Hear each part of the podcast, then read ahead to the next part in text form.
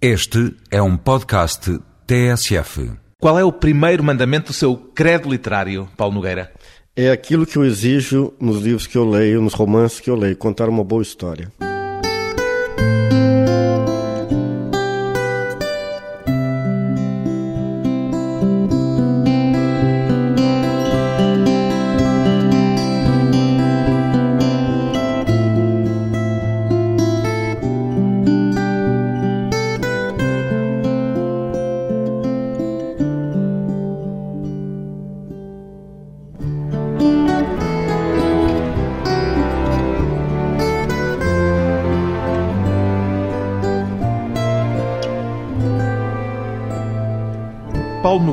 45 anos, escritor e crítico literário. Como é que um e outro, o autor e o crítico, coabitam em si, Paulo Nogueira?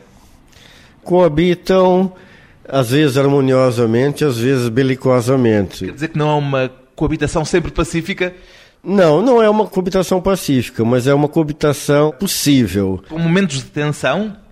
Eu procuro separar as atividades, não é? Mas os critérios que eu exijo dos escritores que eu leio eu acho que devem se aplicar também, em termos de qualidade, à minha própria prosa. Mas há escritores de muitos estilos e modelos diametralmente opostos dos meus e que eu os admiro mesmo assim, embora não seja o modelo que eu subscreva e que eu pratique, mas eu consigo gostar de escritores diferentes do meu modelo. A crítica e a literatura, do seu ponto de vista, devem ser aliadas ou são adversárias e não há nada a fazer? Não, eu acho que nenhuma coisa nem outra. A crítica não deve ser aliada da literatura no sentido que se isso significa uma rendição da crítica perante os autores, não é?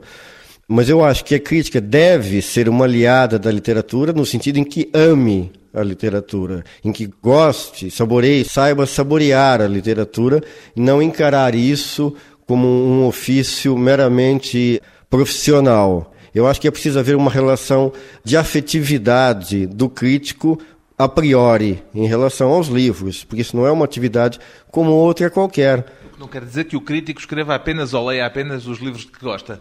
Não, até porque o crítico pode ter os seus autores, pode normalmente ter os seus autores prediletos, mas pode ter grandes decepções com determinados autores prediletos. As obras, muitas vezes, são desiguais, não é? ninguém acerta sempre, consta que nem o Shakespeare acertou sempre, não é? Então temos um bom precedente. Não é? Uh, Pelo menos iliba os autores de exatamente. grandes responsabilidades nessa uh, matéria.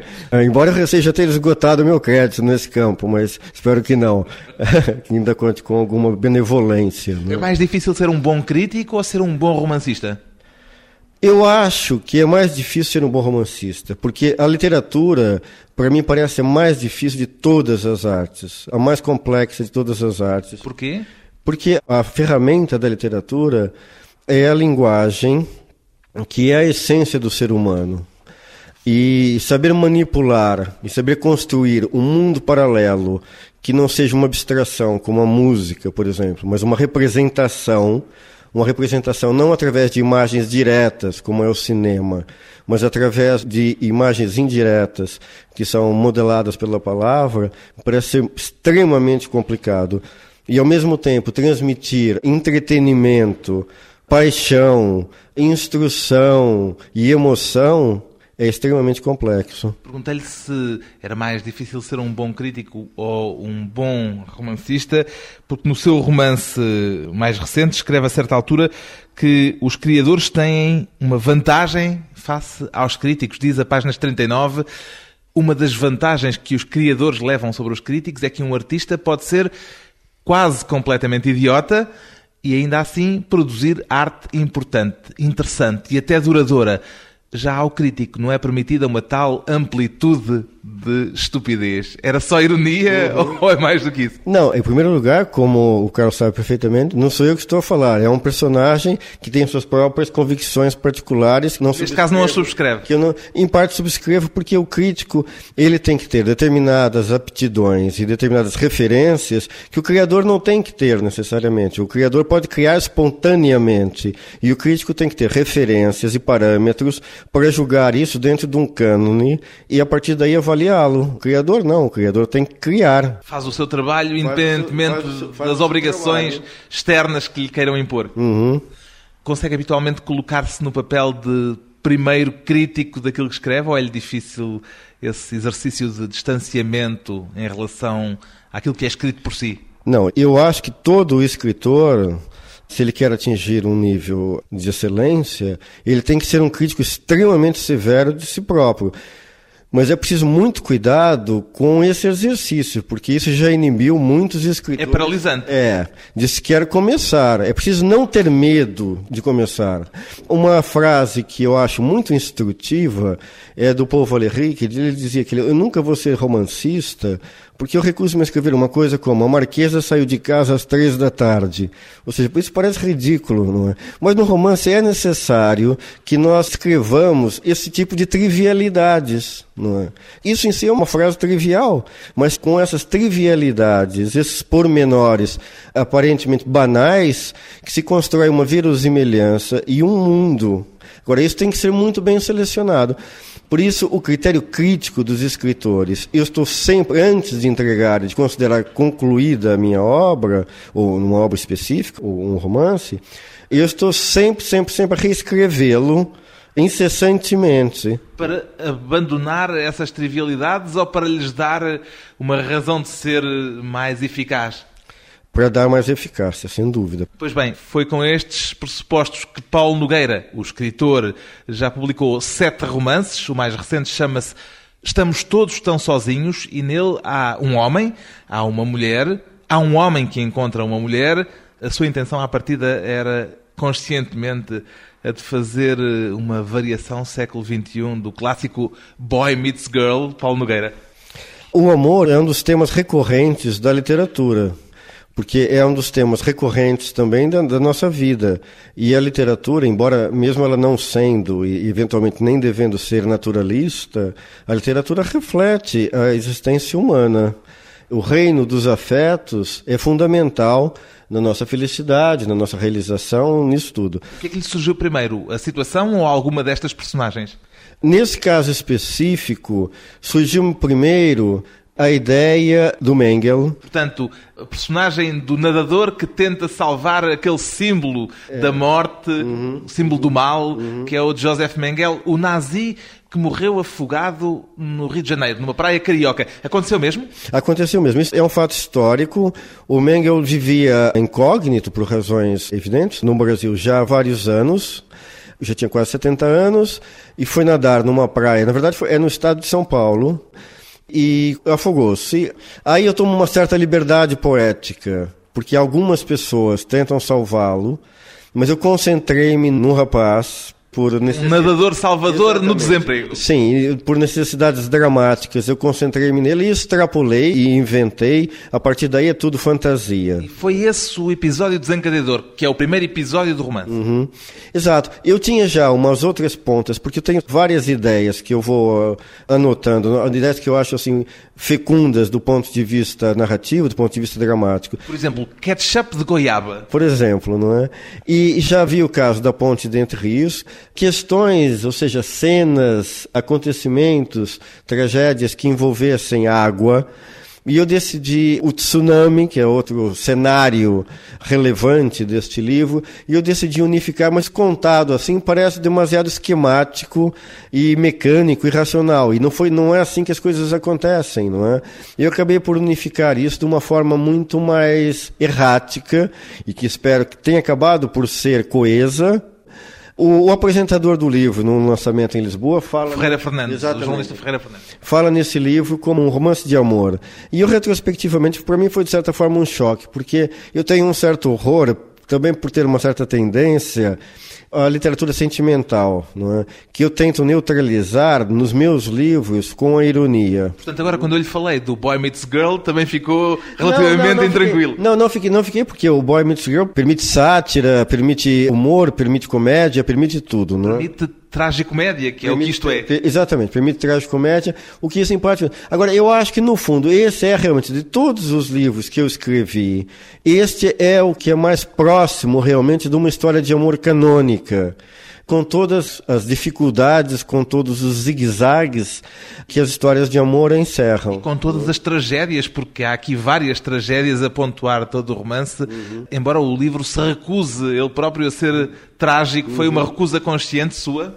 Foi. Eu tenho uma versão ao melodramatismo, é? e estilisticamente eu tento neutralizar o melodrama com a ironia, com não é propriamente com humor, porque eu não sou um romancista humorista no sentido, por exemplo, que um Tom Sharp é, não se trata disso. Mas não tenho, é comédia. Não é, nunca é comédia, mas há, há uma ironia que dá um certo distanciamento ao drama.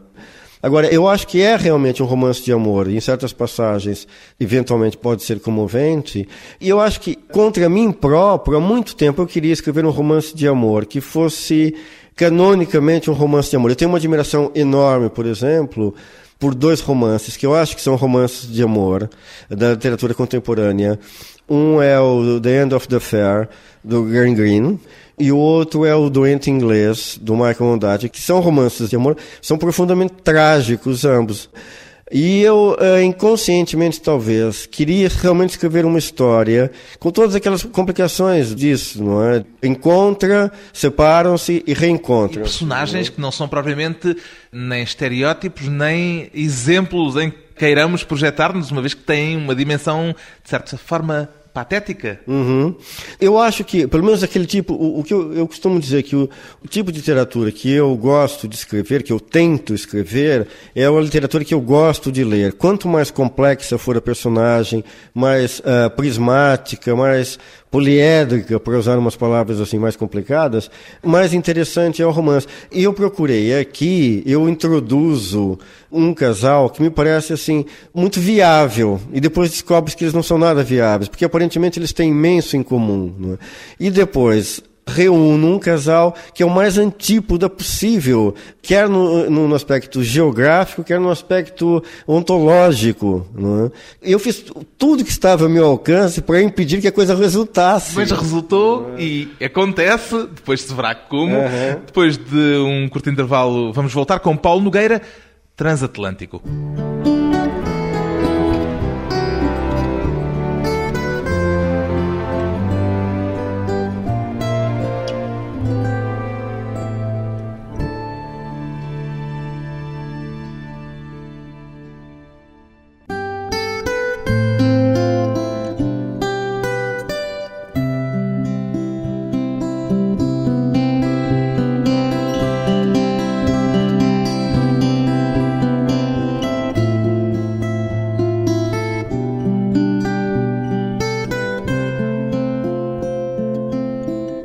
Regressa à conversa com o escritor Paulo Nogueira, escritor português, brasileiro ou luso-brasileiro. Com que etiqueta é que se sente melhor, Paulo Nogueira?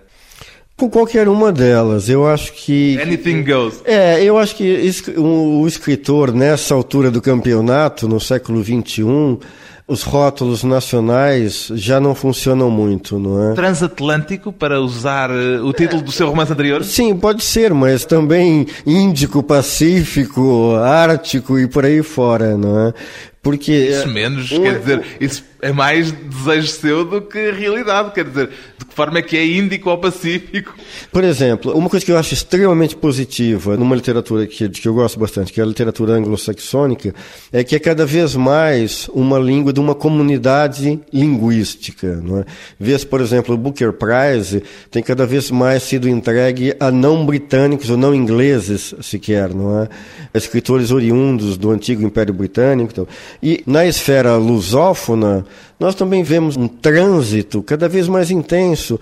Eu reparo, por exemplo, no, em termos de Brasil, o Chico Buarque publicou um livro chamado Budapeste, sem sequer ter estado em Budapeste, ele só foi a Budapeste depois de ter escrito o livro. Mas isso não faz dele húngaro. Não, não faz dele húngaro. O Francisco Viegas publicou um livro chamado Manaus, o Agualusa publicou um livro que se passa no Rio de Janeiro. E por aí fora, muitos exemplos, por isso eu acho que não há, realmente não há fronteiras hoje em dia. O romance, historicamente, nasceu muito ligado aos Estados-nações, não é? Mas há muito tempo, e acho que seria completamente obsoleto e anacrônico, nessa altura da globalização, os escritores quererem ser porta-vozes de uma identidade nacional. E do ponto de vista pessoal, sente-se sobretudo português, brasileiro, ou já sente essa mistura eh, Não, eu fazendo sinto, parte eu sinto de si? uma mistura, porque eu, eu já, em, em- pronto, em termos pessoais, eu já passei mais tempo em Portugal do que no Brasil. Está em Portugal há 20, mais de 20 anos. É, há mais de 20 anos. Agora, podemos ver a coisa do ponto de vista mais estrito, e nesse aspecto eu acho que eu sou um escritor português, porque os meus livros são editados originalmente, a primeira edição dos meus livros. É, sempre em- é sempre em Portugal, por uma editora portuguesa, com a sintaxe portuguesa, com a ortografia portuguesa e por aí fora. Os direitos originais estão cá e por aí fora. É? Já estranha alguma coisa no Brasil quando regressa lá? estranho, não deixa de ser curioso, porque eu, quando vou ao Brasil, pelo menos nos primeiros dias, já há quem me tome por português, assim, num contato com desconhecidos, pela maneira de falar, não é? Enquanto que aqui. eh, Tomam-no por brasileiro imediatamente. Por, por brasileiro imediatamente. Não é? O que é que estranha lá? Quer dizer, eu não é, na verdade não é propriamente estranhar, porque eu, eu continuei a ir ao Brasil todos os anos, não é? Mas nós vamos nos habituando com determinados costumes, por exemplo, o tempo, coisa que eu nunca tinha estranhado era o calor, agora começo a estranhar, e esse, esse tipo de as coisas mais, mais comezinhas. E Portugal, ainda há aqui alguma coisa que lhe cause aquela estranheza que sente quem vem de fora pela primeira vez? Não, depois de tantos anos, não. Há, há certas coisas que eu posso considerar curiosas, digamos assim, não é? Porque não, não há dúvida que há, há uma, há uma forma. É, não, há uma formalidade muito, muito maior. Por exemplo, os brasileiros, como toda a gente sabe, não têm essas distinções assim de formas de tratamento. Não é? Isso no seu romance também é explorado, Também, altura. também é explorado. E eu digo que os brasileiros tratam desde os filhos e os cônjuges até o secretário-geral da ONU por você, não é? seja lá quem for. Não é? Enquanto que cá há uma escala de tratamento muito mais diversificada. Houve algum momento de choque cultural quando se instalou em Portugal? Não, mas as coisas mudaram muito. Eu acho, eu de certa forma sou um privilegiado, porque quando eu cheguei a Portugal há 20 anos, Uma viagem de finalistas. é, numa viagem de finalistas, eu não sou um imigrante clássico, porque eu não vim para cá por razões econômicas. Não veio para ficar. Eu não vim para ficar de maneira nenhuma, eu vim para passear. Nunca me passou pela cabeça viver longe do meu país natal. São aquelas coisas que a gente diz que só acontecem em romances, não é? E por uma circunstância sentimental, talvez seja a vingança da vida contra a minha literatura, eu acabei por ficar. Mas naquela altura havia muito menos imigrantes em Portugal, porque Portugal era um país de imigração e não de receber a imigração. Emigração com E e não com I. com I, não é? Brasileiros, praticamente só havia turistas, ou seja, classe média alta e, e abastada. E é? alta mesmo. E alta mesmo, não é estratosférica, e jogadores de futebol, que naquela época já havia, não, é? não me lembro muito bem quais, mas havia. Quer dizer, eu fui uma espécie assim de Pedro Alves do Cabral ao contrário, não é? Uma versão brasileira. Depois começaram a chegar os publicitários, os dentistas, não é? E hoje em dia, pronto, são todas as funções possíveis imagináveis. Já tem passaporte português, nacionalidade portuguesa? Tenho, eu já tenho a dupla nacionalidade. Portanto, alguma posso, coisa... posso jogar no Benfica, no Sporting ou no Porto. E na seleção nacional? E, e na seleção nacional. Né? Há alguma coisa no Brasil de que... Posso ser treinador ainda também. falta hoje aqui? Há alguma coisa do Brasil de que ainda sinta falta aqui? Eu sinto muita falta do pastel de palmito, que é uma coisa indispensável. Pastel de palmito, que é um salgado brasileiro feito com fruto da palma, é uma iguaria. Aqui não encontra, Não encontro, definitivamente. não encontro, mas pronto. O que é que, apesar de ter publicado cá todos os seus romances, considera ainda brasileiro, se é que há alguma coisa no seu modo de escrever? Eu acho que a minha forma de escrever é muito brasileira no ritmo da frase, na clareza, na objetividade da narrativa e na musicalidade, na sonoridade da frase. Eu acho que ela é muito brasileira nesse aspecto. Mas, por outro lado, eu acho que talvez eu seja mais influenciado pela ficção anglo-saxônica, que é a minha grande paixão, do que propriamente pela literatura brasileira. Agora, eu sou influenciado pela prosódia brasileira. Né? E isso sou, porque na minha fase de formação, a leitura de jornais, de jornalistas culturais, eh, o jornalista cultural Paulo Francis, que foi um grande jornalista cultural brasileiro, que foi uma influência decisiva e muito marcante na minha geração. Até pela contundência também de Exatamente. algumas frases. Exatamente. E porque ele fazia uma coisa que eu admiro bastante, que tento fazer um pouco também, mas só que sem, sem querer ser um epígono, não é? Que é combinar erudição com irreverência, que é uma mistura que, na minha opinião, é muito apetitosa e muito atraente e também muito pedagógica. Tentar não ser maçudo, como não, se diz é, normalmente não, aqui. Não ser maçudo, não ser cabotino, não ser pedante, mas com consistência e informação. Não é? as suas expressões idiomáticas eh, geralmente não chocam um português e são absolutamente portuguesas, não têm aquelas expressões, a não ser quando as personagens são elas próprias brasileiras e falam uhum. com essas expressões brasileiras, não se encontram brasileirismos, digamos, de expressão na, na sua escrita. É deliberado isso? Quer dizer, tenta rasurar alguma frase que lhe venha mais brasileira ou já sai naturalmente assim? Essa é uma questão bastante importante e que eu acho que é uma questão que vai ser sempre irresolvida na minha literatura. Não é? O meu primeiro romance não me sentia suficientemente um cidadão português para situá-lo em Portugal. O primeiro romance de um escritor tende a ser autobiográfico. Foi Tem... aquele que situou na Lua. Então situei na Lua, que eu achei um território neutro, não estava a jogar em casa e nem fora de casa. É como acontece naquelas partidas de futebol que houve um problema qualquer no estádio, então vai se jogar no território neutro. Mas a partir daí, que eu já me senti mais seguro, tanto em termos técnicos como em termos de fantasia, eu acho que é, é importante, embora de uma forma comedida, se utilizar o coloquial, porque nós, as pessoas não falam como nós pensamos que elas falam nos livros. De forma enfatuada. Não, não, as pessoas falam naturalmente. Agora, os livros tem um espaço e um tempo demarcado para contar uma história. Então nós temos que selecionar, nós temos que debastar o terreno e nos concentrarmos cut to the bone, como dizem os outros. Temos que concentrar-nos no essencial. Não é? Agora, para dar credibilidade, que para mim é muito importante isso, a credibilidade, é eu acho que é importante que o leitor acredite naquele universo que ele está a percorrer. Isso não quer dizer que o, leitor, que o escritor tenha de ser realista. Por exemplo, eu acho que um Kafka é extremamente convincente quando nós estamos a lê-lo, mesmo que nós estejamos a ler a história de um homem que se transformou numa barata.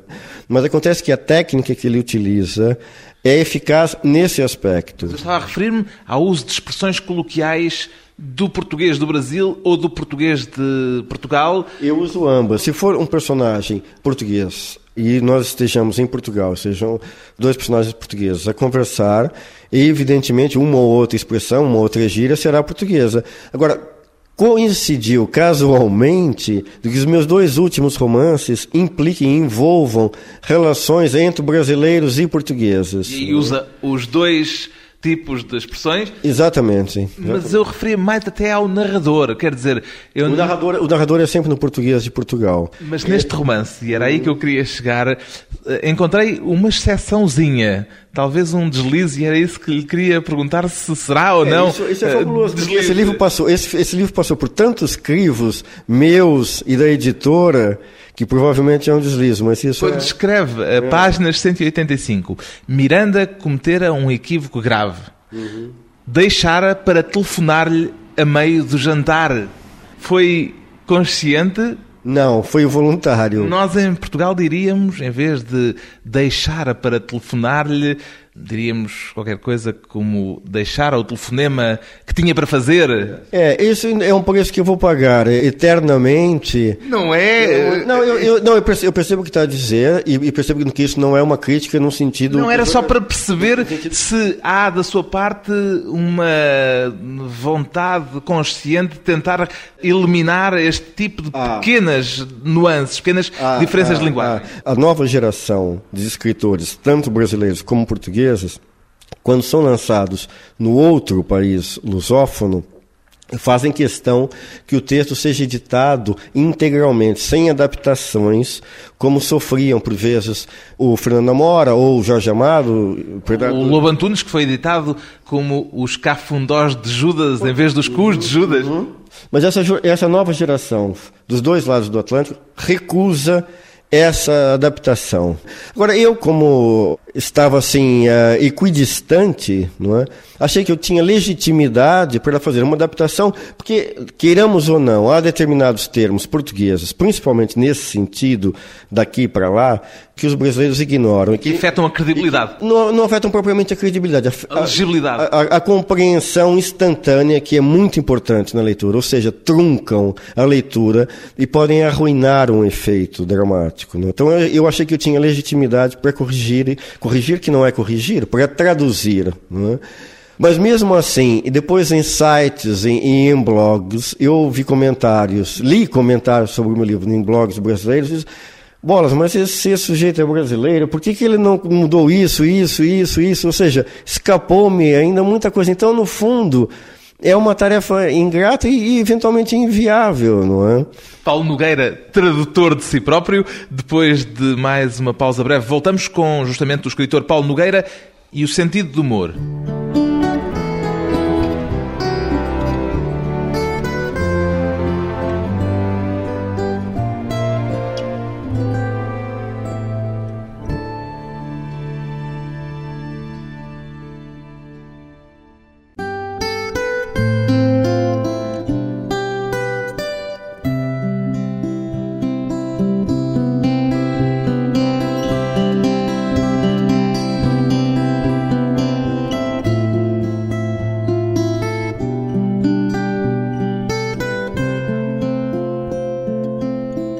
Convidado hoje para a conversa pessoal e transmissível, o autor do romance Estamos Todos Tão Sozinhos, o escritor Paulo Nogueira, que na ficção, como nas crónicas de jornal, entra frequentemente pelos territórios do humor. É uma forma de autodefesa, Paulo Nogueira.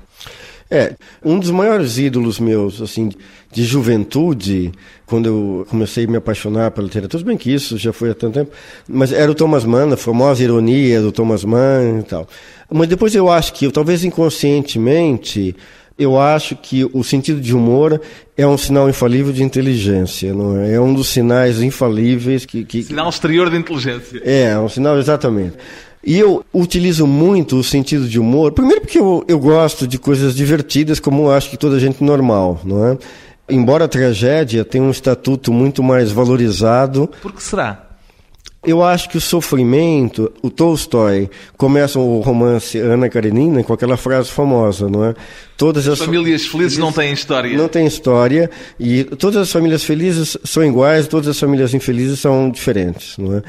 Porque nós nunca somos tão idiosincráticos, nós nunca somos tão individuais como no sofrimento, porque todo sofrimento é diferente. Embora já o tenha ouvido dizer que o sentido do humor é extremamente idiosincrático. O sentido de humor é extremamente idiosincrático. O sentido Portanto, individualiza-nos também imenso. O sentido de humor é uma impressão digital, mas na sua enunciação não enquanto acontecimento, não, é? não, não enquanto episódio, na enunciação, ou seja, na criação, cada, cada... Agora, eu uso muito o sentido de humor, quer dizer, porque eu, eu tenho um grande receio, exatamente por essa minha empatia com patos, com sofrimento, eu tenho um grande receio de descambar, que é uma coisa que nós latinos estamos sempre uh, um pouco à mercê desse abismo, não é?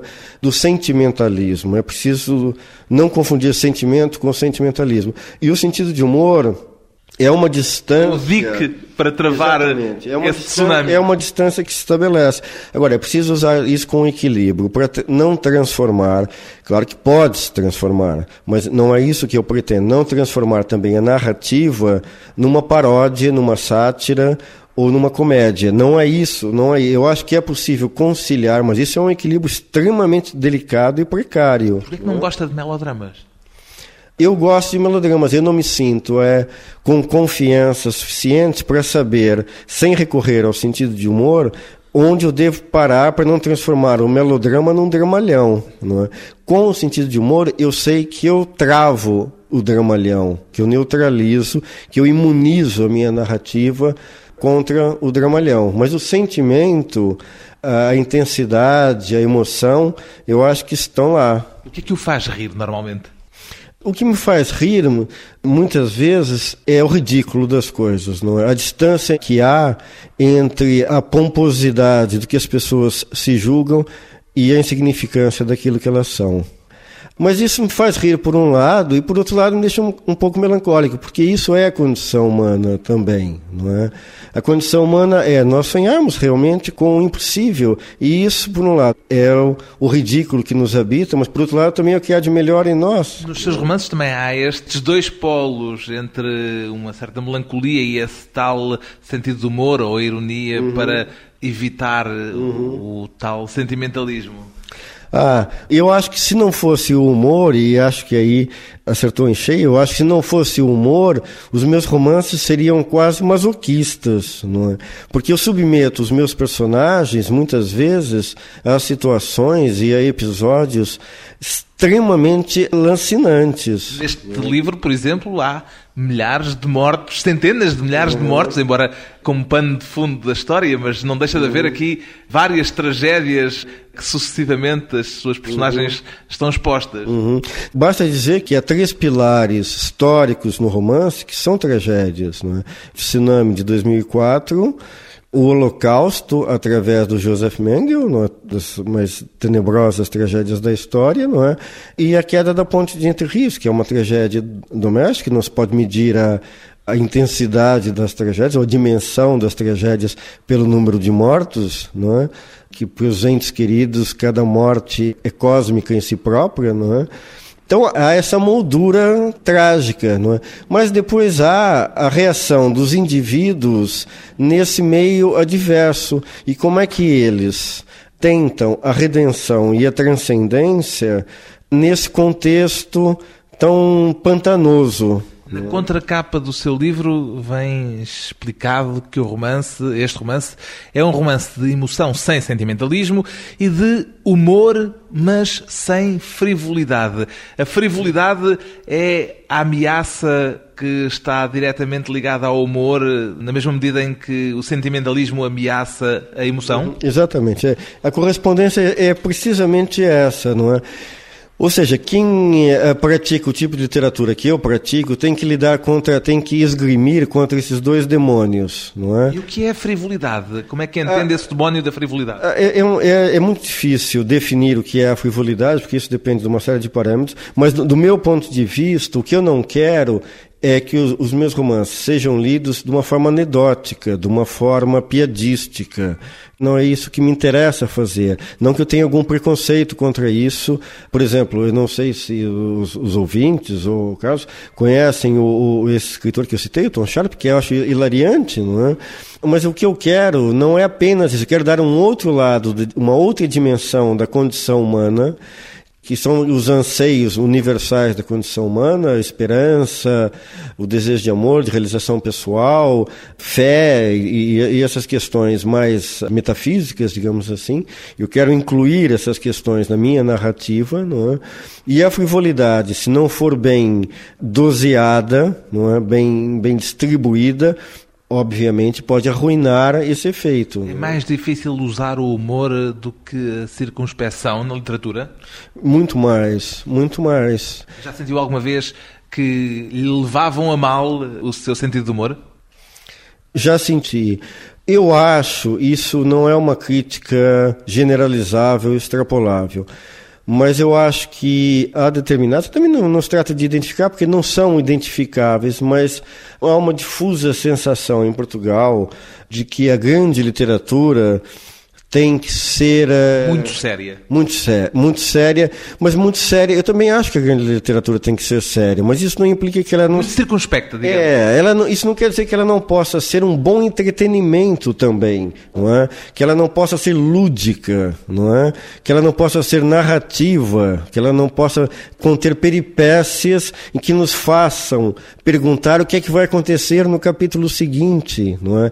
Há um ensaio de um pensador espanhol em que ele diz o mais puro sentimento literário, e que isso talvez remonte à nossa herança filogenética, aquela história do xamã que contava histórias em volta de uma fogueira, que nós gostamos, faz parte da nossa condição humana, desde crianças, querer ouvir histórias e querer saber o que é que vai acontecer a seguir. Não é? Que é uma forma de vivermos outras vidas. É uma forma de vivermos outras vidas, e nós nos interessamos pelas histórias dos outros, desde a forma mais sublime, que é através, por exemplo, da, sei lá, do, do Shakespeare, não é?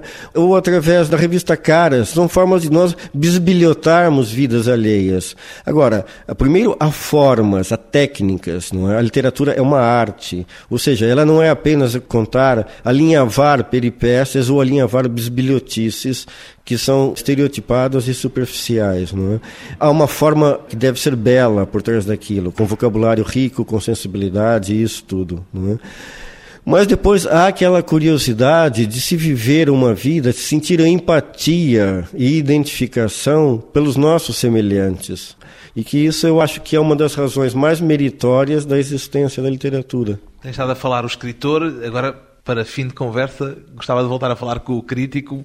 Perguntei-lhe, para já, o que é que gostava mais de ouvir dizer a respeito deste seu romance.